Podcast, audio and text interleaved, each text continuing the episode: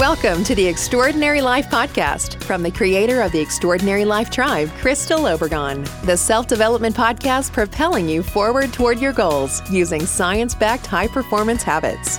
Reach the next level in your physical and mental health, see new heights in your relationships, gain clarity on your purpose, and live your extraordinary life. Welcome your host, writer, speaker, and coach, Crystal Obregon. Hi there. This is Crystal of Crystal Obregon Coaching with episode number 74 of the Extraordinary Life podcast. Happy New Year. I hope you had a restful holiday and you were able to spend time with family and or friends. I don't know about you, but as much as I enjoy the holidays, I'm always happy to get back to routine. It seems like it's about six weeks of prep with the build up to Thanksgiving, Christmas, and the New Year. And honestly, my high schooler is still not back to school. Now that my daughter is off at college, during that holiday period, I always want to spend the extra time with her when she's home because I'm never sure whether she'll be coming back home for her breaks or whether she'll get internships. There's a lot that can happen at that age. And I'm starting to feel that way about my son, too. He still has two and a half years left of high school, but I know from experience now that it will go fast. So, as we start the new year, I'm continuing my series on getting out of your comfort zone. And this week, I'm talking about creating the motivation to get out of your comfort zone and why you will always need to be creating that for yourself. Your comfort zone isn't set in stone, it's just an artificial mental boundary that allows you to function in your daily life without getting anxious and without getting scared. It's a zone where you feel in control. But to achieve your goals, it is necessary to step out of your comfort zone, like I've been talking about the past few weeks. But it doesn't mean that you have to leave it forever and never look back. That's not how comfort zones work. Successful people still have their comfort zones. They don't completely abandon them when they're chasing their dreams. They still want to go back into their comfort zone when they feel fatigued or they need to go back to the familiar for a bit. The thing is is they don't let themselves get trapped there. What they actually do over time is they expand their comfort zones and turn the previously unfamiliar into something familiar and comfortable. The first thing you need to do to get out of your comfort zone so you can expand it later is just to take a step forward. You can't get out of your comfort zone without taking necessary action. It's like arriving in a busy city you've never been before.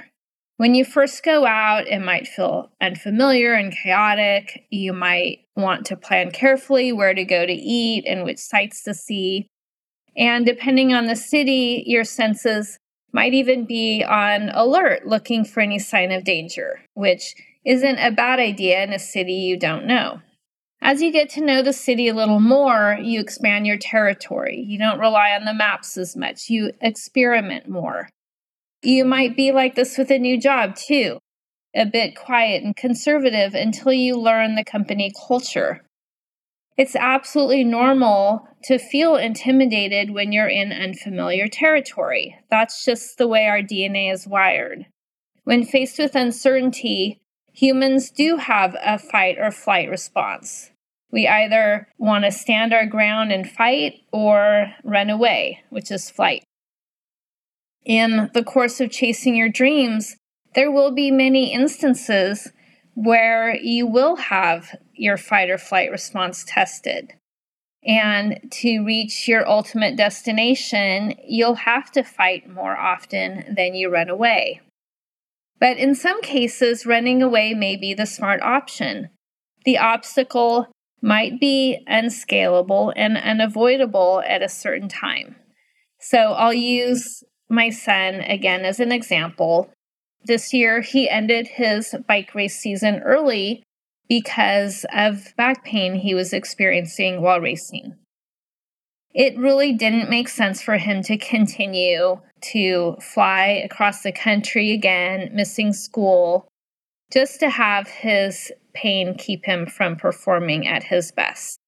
So instead of going to the national championships, he decided to stop.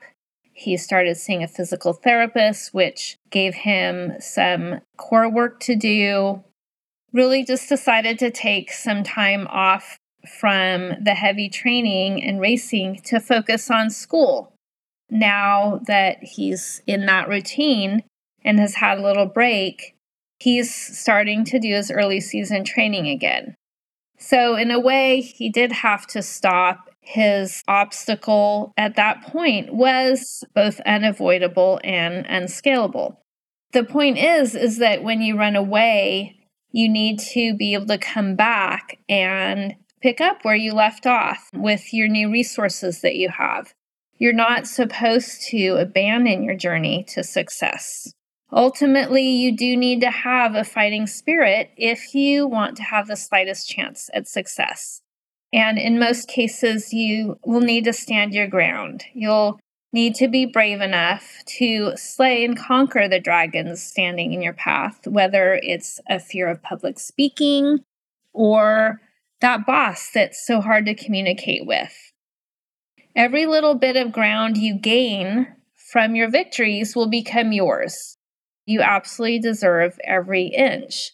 And naturally, what you've conquered will form part of your expanded comfort zone. That growth comes from challenging yourself to learn new things. So, when you conquer your fears, you learn something new, and then you learn that your fears were often nothing more than a figment of your imagination or your subconscious mind stopping you. When you take risks, whether you succeed or fail, you learn something new. When you succeed, you determine the correct formula to success that you can repeat. When you fail, you learn what you should avoid doing the next time and maybe come up with some ideas of what you can try instead. But when you feel like your life has stagnated because you've been in your comfort zone for too long, then the idea is to challenge yourself to explore and experiment in some area of your life. Because for every win and every skill you master, whether it's in forming new friendships or doing something physical or a job, whatever it is, your comfort zone grows and expands with you. I'll give you an example of a story from about seven years ago. My daughter and her friend talked me into being Mother Ginger in their ballet company's production of The Nutcracker.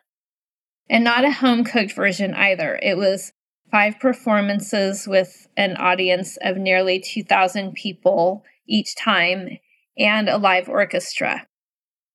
At the time, I was feeling some stagnation so when this opportunity came up, I felt like I wanted to take it to be pushed outside of my comfort zone. There were weeks of rehearsals. I was in charge of six young ginger snap dancers. And then I was up on a big stage with bright lights, a huge dress, a wig, and I had to learn how to put all this makeup onto my face for the lights every time as I was waiting to go on stage, my heart rate would rise. I'd start sweating a bit, and I'd have to use lots of deep breathing to calm myself down. I'd take one last deep breath. At my cue, I would walk on stage. I would do what I had practiced. It was only a few minutes. Then I'd walk back off and take a sigh of relief. But I'm glad I took that opportunity it was fun. And anytime I'm feeling fearful, I have that experience in my back pocket to draw from. And obviously, you don't have to put on a big skirt and perform in front of 2,000 people to break out of your comfort zone. But it can be just little things. So, I'd like to give you a little homework after you've finished listening to this.